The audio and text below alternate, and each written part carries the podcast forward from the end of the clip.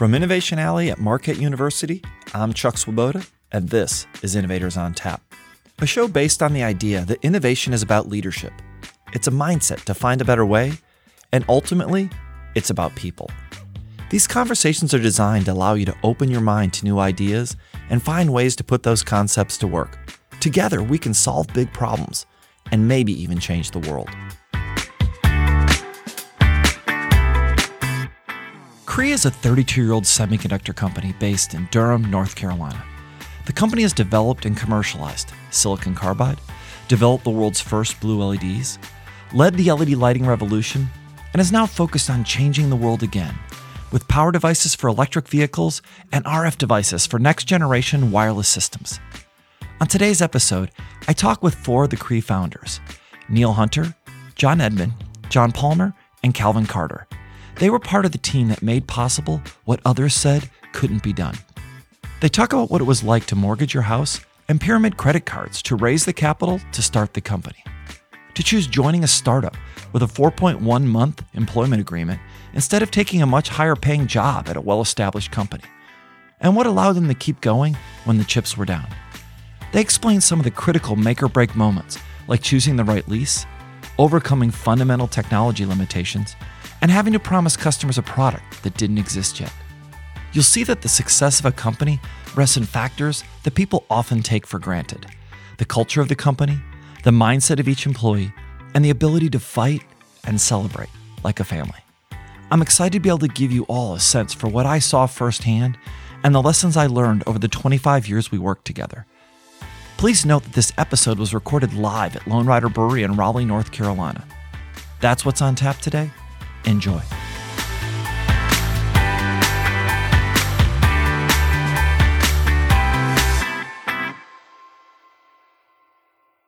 Welcome to Innovators on Tap. Uh, this is a live episode from Lone Rider Brewery here in Raleigh, North Carolina.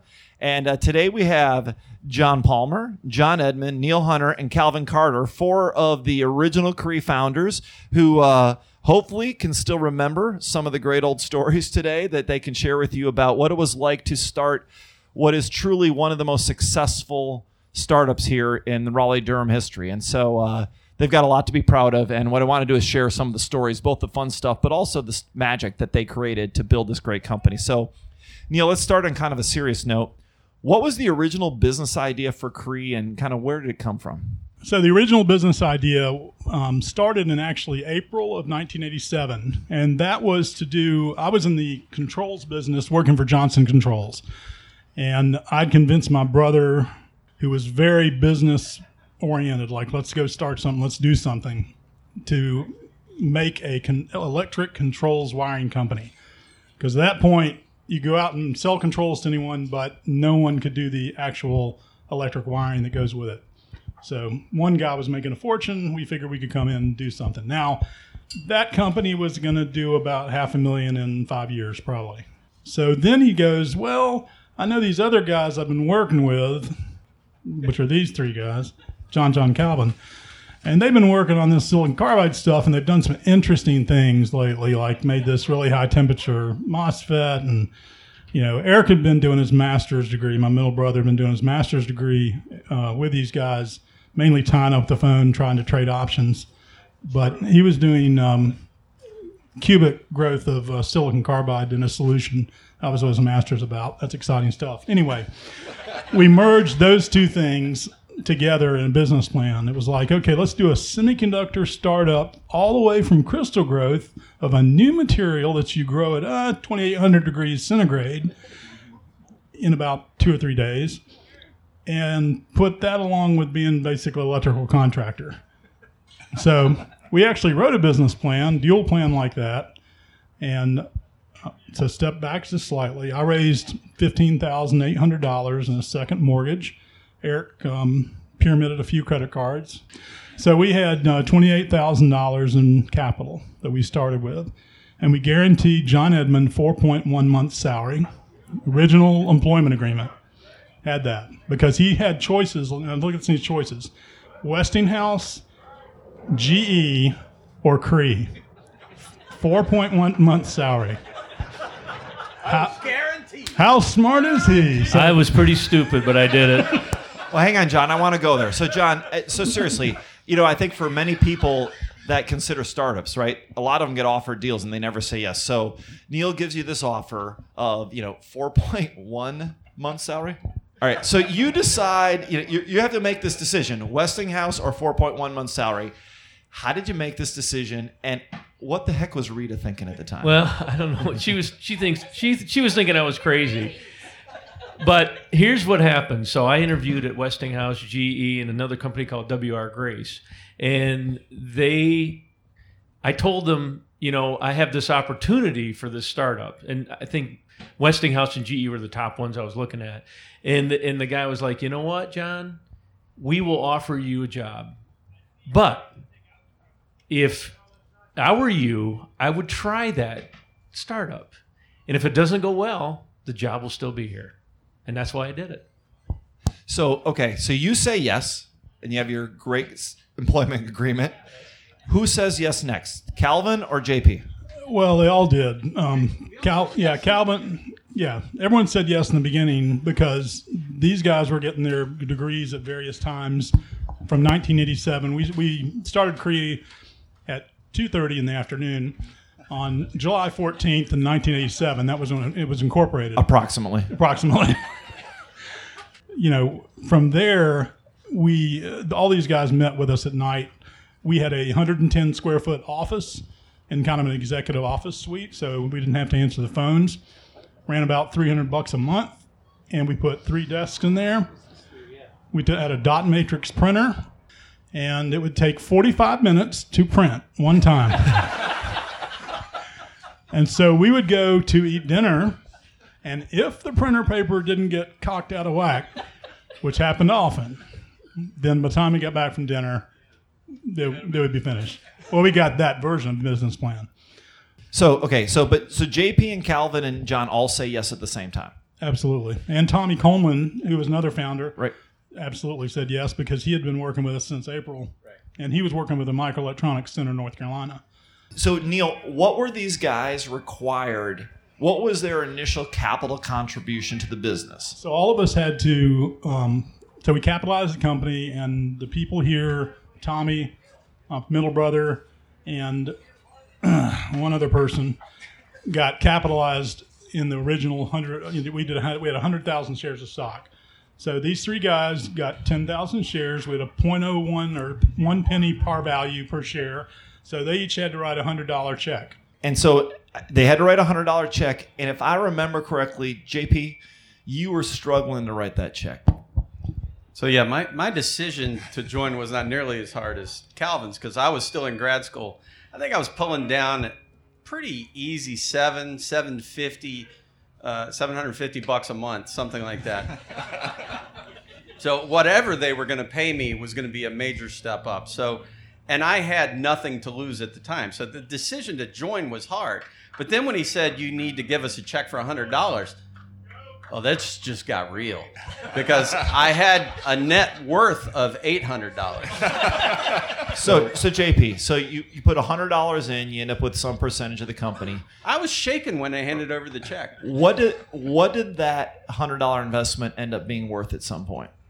Oh, at some point, I believe it'd be two thousand. It was worth a hundred million dollars. So in in hindsight, while it was risky, it turned out okay. Yeah, I'm all right. It's all right. All right, guys. So, look, one of the things that uh, I think people don't appreciate because they see the success is that the reality is most startups fail. Um, you know, they take on problems, but you guys took on a pretty crazy hard problem, which is we're going to invent silicon carbide and all these devices that go with it. So, I'm curious. Along the way, I remember being involved in a variety of challenges and issues that came up, but I'm curious from each of you was there one problem that when it happened, you're like, oh, this could kill the company. I'm not sure we're going to make it. And I'd like to hear each of your story. No, no, no. What's your favorite problem or the biggest one that came up that you said, shit, this one might not work out? Oh shit. We were gonna. Um, we had three choices of leases we were gonna take. Both leases were landlocked at four thousand square feet, so we would not have been able to expand. We ended up going with a company that just said, "Look, we'll we'll keep you at the end of the building because we're scared of you guys." Luckily, we were able to continue to grow piecemeal for the next seven or eight years to when we had 20,000 square feet and keep that facility going. If we had not located there, we're dead. We could not have the capital to move. So, how about you, John, John Calvin? What was a problem that came up along the way that you're like, oh, I'm not sure we're going to survive this one? The, the biggest one I remember. So we were selling uh, silicon carbide blue LEDs. So they were the best LEDs on the market at the time, but they were incredibly inefficient, incredibly dim. They weren't to us then, but so um, there was a little company in Japan that brought out a gallium nitride LED uh, that was I don't know maybe a thousand times brighter, a thousand times more efficient than ours. No, no, no, no, no. And that was that was kind of an oh shit moment. You took my story, by the way. So let me tell you, give the give the facts. You guys are missing so many. You're missing so many between. I know, but December 6, 1993, I remember that. It, it, December 7th, I remember very well, but it's December 6th, we get a news flash. This company in Japan that we know the chief scientist very well, Shuji Nakamura, they announced that they have a 1,000 millicandela LED. We were at 30. 30. I was there. You remember this? there. So so.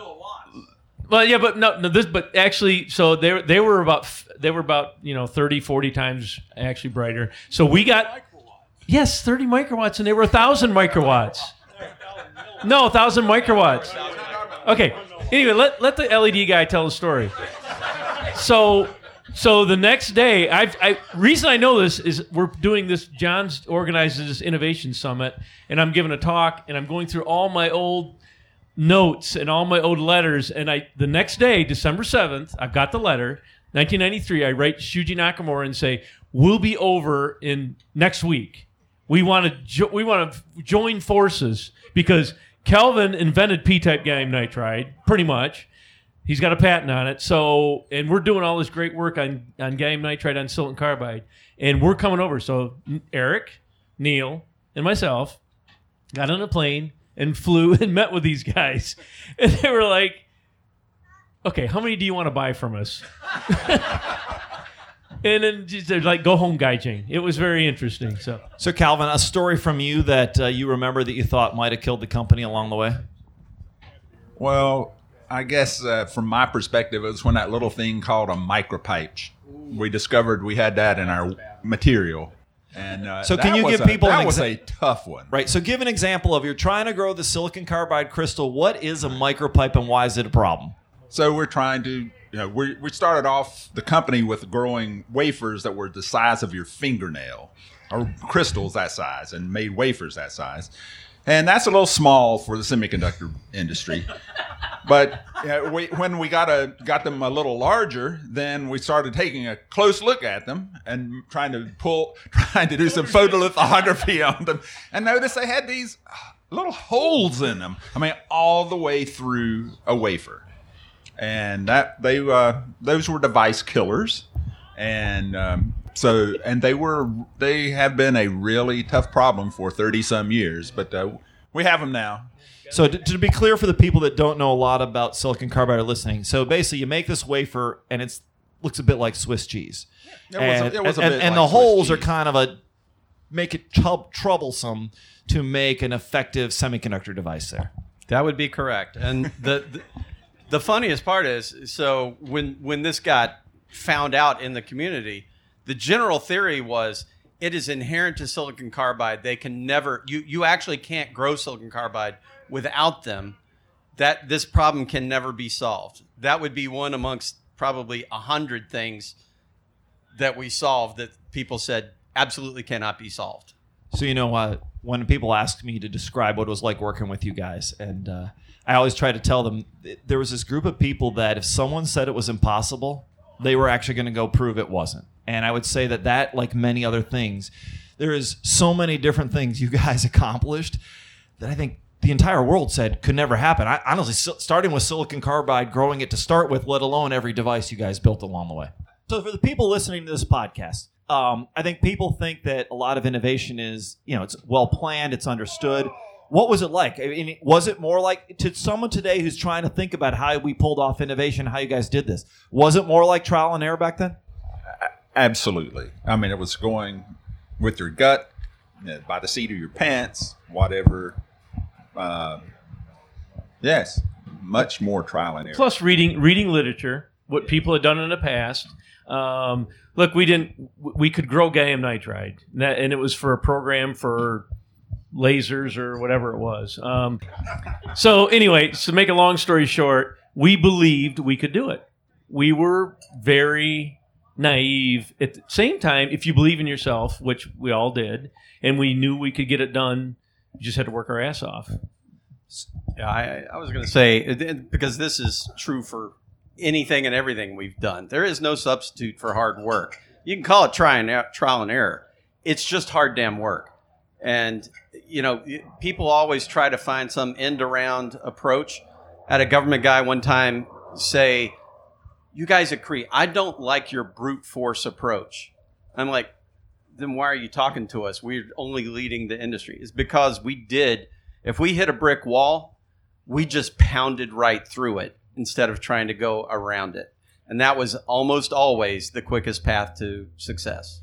so you guys there is this idea or this belief that anything was possible that i think people underestimate so as i get a chance to now talk to other people that have successful businesses that's actually hardwired into them. And i'm curious was that how you guys were your whole lives? Did you always believe anything was possible? Or was this something that it started to work at Cree and you were willing to buy in? Because the reality is is most people would have probably given up at some of the barriers you hit. In fact i remember we hired a scientist i think it was a crystal grower and they joined Cree. And their comment to me was is when i got to Cree i would have never thought this is how these guys were doing it. Because no one would have hit that wall and actually said we're going to go right through it. And so is that do you guys think is that something you learned? Is it innate in you? I'm curious what was the mindset that drove you guys to be able to do this? Because there your ability to be incredibly positive that you're going to figure it out kept us going in a lot of different days. So what do you think? One thing we did as a group, we believed in each other, which is a big deal. Um, there was trust across the board. It was like, okay, we can get that done. Calvin, I believe you can do what you got to do. Neal, I believe you got. Everybody had their own role. Every we kind of split up the tasks. It's like JP, you do advanced devices. JE, you do an LED. Neal, you just fucking make everything happen. Raise the money, get the pumps when we need them, and build the facility. But look, the we believed in each other, and, and I and we still do. I mean, that's that's a cool thing about this group of guys, and uh, it's very unique. It's very rare. I would say, I would say that's um, two things. The key to innovation, it's not about busting through walls. And I go back a little bit about DOEs and trial and error. You can you can run DOEs, but after you apply a little bit of common sense, so there's common sense time, and then there's DOE time, and that that's something that I see today in the companies I'm involved in that are doing research. You know, we if you just start doing DOEs and you think that's how you wrench yourself out of this or go through that wall, you're going to be spending years in the wrong direction because you just didn't use common sense. JP and Calvin, anything that you, where do you guys think this mindset or this idea comes from to be willing to believe it's always possible? So I, I mean, I would say in my case, did I come into it inher- inherently having that? No, I didn't. Uh, it was bread. Uh, I give actually Eric and Neal a lot of credit for, you know, they would tell us they had, you know, all this faith in us to do things that we didn't necessarily have faith we could do, but they're like, well, they're counting on me, so I guess I better work hard, uh, you know, make it happen. But the other big thing is, you know, this, oh, it can't be done. You know, the, the question we would always ask is, is that theoretically it can't be done? Or like, is there a fundamental reason you can't do this? Or is it just an opinion because it looks hard? If it's just an opinion because no, nobody succeeded before or it's hard, well, that's when you pound through the wall. If you can't, you know, if there's a good theoretical reason, and there's a lot of stuff we didn't do, I'm frankly more proud of the things we didn't chase than the things we did um, because they just didn't make sense. Well, many times though, we just rewrote theory too. Yeah. So Well, and I think that's the point, right? I think what people forget when it comes to innovation is you're making something that wasn't possible before possible, right? Whether it be proving that silicon carbide can be grown single crystalline or making a very bright blue LED or the stuff we're doing in power and RF. It, all this stuff people- oxides oxides on silicon carbide can never be reliable. That was put forth as a theoretical, you know, certainty. All right, we're going to switch it up. So, Calvin, at one point you were quoted as saying, We definitely consider ourselves brothers. We love like brothers and fight like brothers and laugh like brothers. And I have to tell you, it definitely felt like I was part of a, a unique family, whether it be going down the lane and getting clotheslined or being treated with all kinds of other really wonderful brother like love. But in all seriousness, what do you think made that dynamic work? Because I think it's unique, and I think it's one of the reasons Cree was able to make it through the tough days. What do you think created that feeling of being like brothers?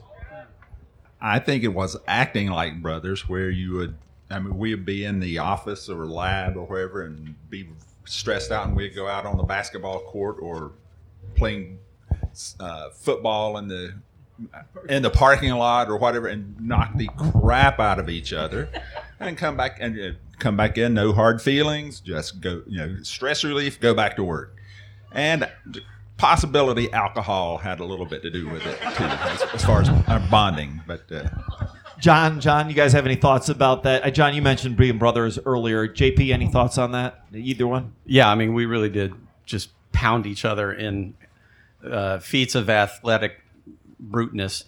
But Tommy, Tommy threw the wall Tommy threw me and John through a wall. together.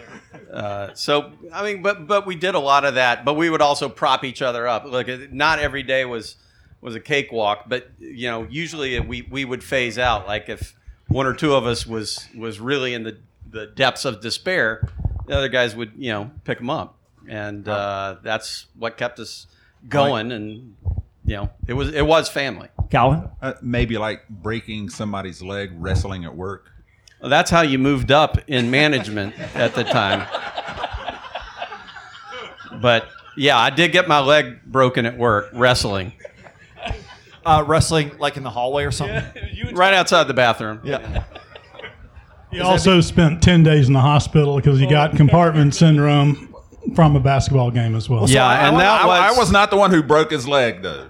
No, he didn't break my leg. He just put me in the hospital for 11 days. So I do want to come to that. So let's talk about basketball. So um, one of the unique things that uh, I've told the story to many people is that on my original Cree interview, they said, "Hey, bring your shoes. We're going to play basketball at lunch."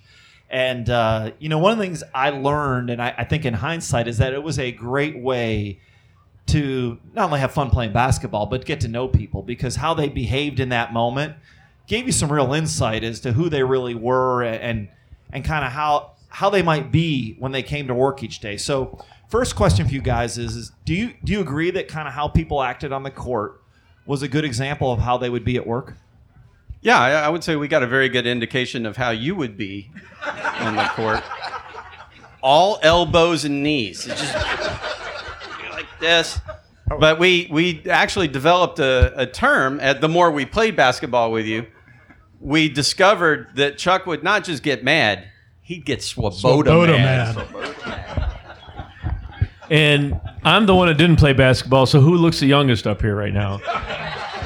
Well, and so I just, Who's not using crutches? so John, so John Edmond, I, I meant to bring this up because uh, I wanted to talk about basketball, and, and I, I was going to mention that uh, you were the one that first one that quit, and I was just going to attribute it because you were soft No, and afraid of getting hurt. that's true. It was like rugby ball.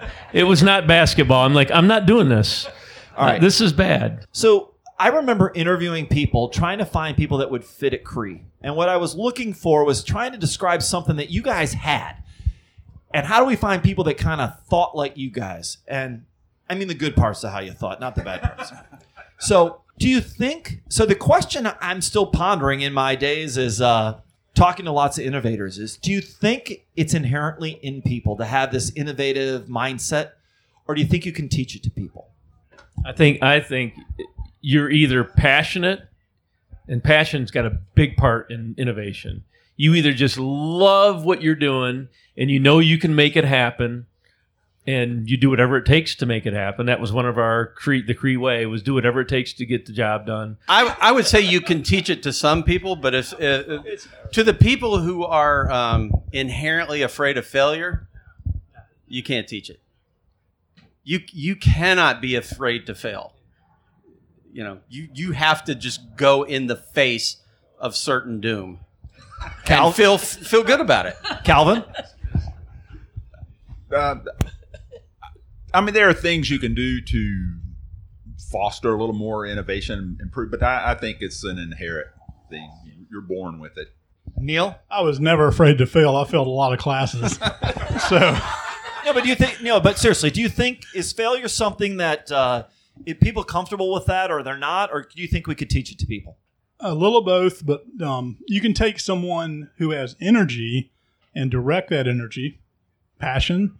You can direct that, but uh, I know my I know where I, I grew up without a father, and my mom would come home at five o'clock. She was working very hard to support us, and so between three and five, I could pretty much do anything else we pretty much got into. So, and we experimented a lot with doing our own businesses. So re- I didn't realize at that time, but growing up, I was creating this monster that would become uh, someone who, who was not afraid to take risk. And, and also, you've got to be comfortable and understand your roots. I wore hand me down clothes. I shared rooms with my brother. So I always believed, you know, and especially in the last 20 years, if this, if the worst happens, I can always back. I can go back to where I came from. I mean, I grew up going to state parks. That was a big deal. That was fun, fun day. Get on the New River and canoe. Um, that was a really fun thing to do. So the simple things. Give me a basketball. Let me go down to a city park and play for three hours. If you cannot find fun in the simple things in life, then to, to me that's a big key in all of this. Because if you're trying to protect your masses, this thing you've built, whatever it is, and you're and that's where you find peace. Good luck on that. So I get asked all the time, you work with these guys, really smart guys, amazing patents that they created, all this technology. So kind of a two-part question. Who has the most patents and who's the smartest? Calvin's the smartest. I've got the most patents. I think it's true. I'm going to tell a story about John Edmond because John Edmond would hear ideas like ITO and this and that, and he'd go, That is stupid. That is the stupidest thing I've ever heard. And he would storm out. And the next day he'd come in and say, Hey, I've got an idea. and it would be the same damn thing. But now it was his idea. I honestly think it was a mental defect. It wasn't anything malicious on his side. A slightly more serious question, right? So it's been 1987 to now. I'm not even going to try to do the math after a few beers. Um, 32 years. Knowing what you know now, you guys have had great success and a lot of failures. But would you do it all over again? I'd have sold out in 2000. So that, other than that, yes. Neal? In a second. I mean, it's uh, no one can have a better life than I've had up to now. And I keep on, of course, I can't stop. So I keep on imprinting the same, all the things I've learned, all the things I've learned about management teams, IP, good people. You know, I've met John Oakley. He's the CFO of NoBio, and we're going to make that a multi-billion dollar evaluation company. I hope soon. so. Yeah, I know. Ju- Chuck's on our board, which is awesome. But um, he's got the same qualities that we had, and he just does whatever it takes. So you can find those people. John? One of my famous quotes, you know it. We're on the verge of greatness. And I say it again. And that's why I'm still there is we are on the verge of greatness.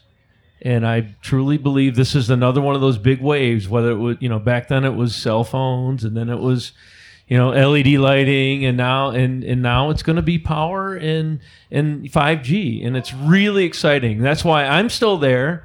Um, John, all seriously, would you do it all over again? Uh, yeah, I would. I mean, there was a lot of a lot of pain, pain and suffering, uh, but I would, and because it's been an incredibly unique opportunity, and even with the various frustrations that come up, it daily.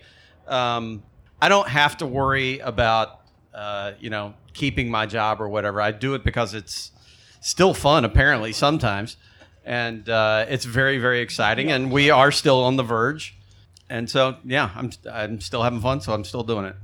If you could have a do over during your Cree time, is there one do over you would take? Is there one thing you said, you know, now that I know what I know, I would have done this part different?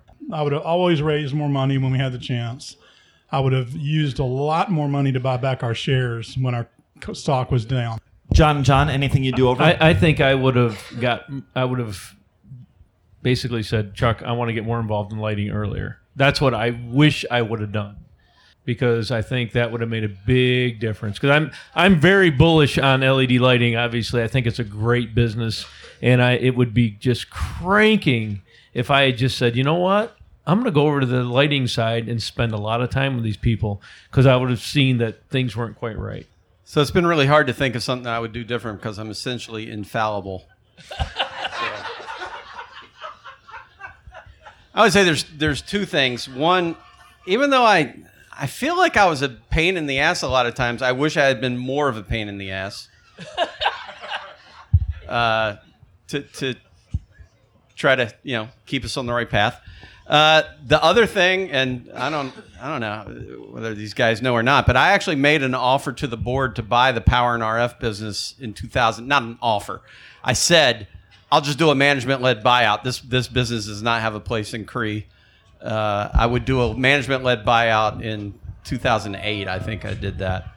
And I asked what the cash value of of Power and RF was, and I think it was twenty seven million dollars. I was like, I could actually put that deal together with some subordinated debt, get you know five million from other guys, and and uh, take it out. But I didn't want to because I didn't think it was good for me because it would have killed me, and uh, from a stress standpoint, and uh, I didn't think it was the best thing for Cree shareholders. But boy, would I have made a mint. All right, we're going to end with one last question. So, guys, you know, the podcast was designed for people that are trying to do what you guys have all done, and Neal, in your case, done many times over. One piece of advice for a young entrepreneur or someone that's getting ready to go down this path that you would give them that might not be obvious to them. I honestly, and I've said it many, many times, I think our naivete was our strength because we did not know that it couldn't be done. And we had lots and lots of people tell us it can't be done. Uh, but we were too young and, and stupid to, to listen to them. And that's kind of the only way you get the undoable done. And, and I remember when we told Bob Davis, who was our was our advisor at NC State, he just kind of laughed. He said, "You guys are going to start a company? You want to give me stock?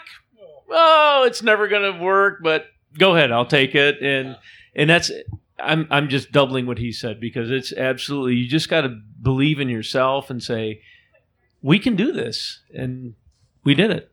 The biggest thing is everyone is going to look at this and think again. They look at it's too easy. I mean, I always say, and, and John and I talk about, you know, we raised fifty million dollars in the last six months, and we did it in two meetings, pretty much, one a little bit longer.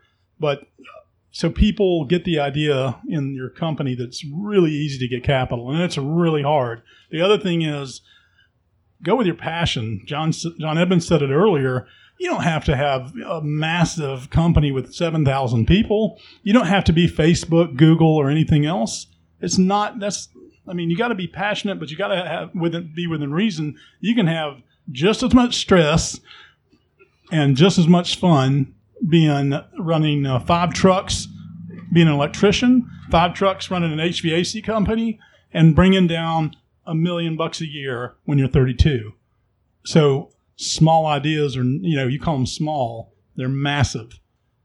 They're incredibly life changing. And I think people, they're always, you know, they're saying, okay, I'm either going to work for someone or I'm an entrepreneur.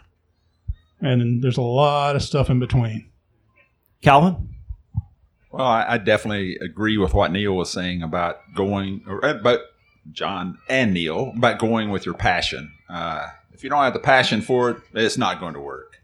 Uh, and I, I really think that's one of the strongest points to you know for entrepreneurship is being passionate about it and and like neal said no it doesn't have to be the next google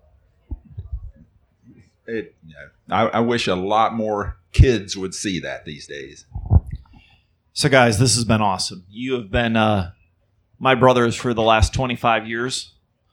And uh, I just appreciate the opportunity that uh, you gave me to join Cree and then the even crazier opportunity that, Neal, you gave me to be CEO and the three of you guys actually embraced it embraced it in whatever way you did. So there may not have been a lot of opportunities but no seriously i i can't thank you enough for the opportunity. It is a what we were able to do and being a part of it, I uh, I get to describe this to other people today, and uh, there was a magic about what you guys accomplished um, that I just hope to share with other people because I don't think you realize this, but uh, what you consider to be common sense or logical is not logical to others, and so you know my journey now is to try to help people see that.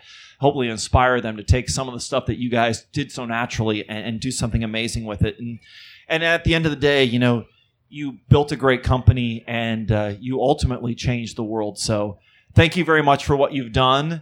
And uh, with that, I think we can go have some fun, more fun. Thank you, Chuck. Thank you, Chuck. Thank you. I want to thank the Cree founders for joining me on Innovators on Tap and for exploring the reasons why Cree has been so successful and reflecting on some of the many challenges they faced along the way. My hope is that this episode makes you understand that creating a successful company is hard work, but also that there are simple things that a company can do to exponentially increase the chance of success. You heard how each of the founders had the innovator's mindset that no matter the problem the company faced, they all trusted each other and believed that no matter what, they would find a better way forward. As John Edmonds said, no matter the challenge we were facing, I always believed we were on the verge of greatness. If you found value in this episode, please rate and review us on Apple Podcasts or wherever you listen. And if you know someone who might be interested, please share the podcast. Our goal is to enable an entire new generation of innovators and leaders. And exposing more people to the conversations happening on this podcast will help us do just that. We are always open to critical feedback. My belief as an innovator is anything you do today can be done better tomorrow. Let us know if there's a guest you'd like us to have on the podcast or an innovation topic you'd like us to take on. Thanks for joining us on this journey. Let's go change the world.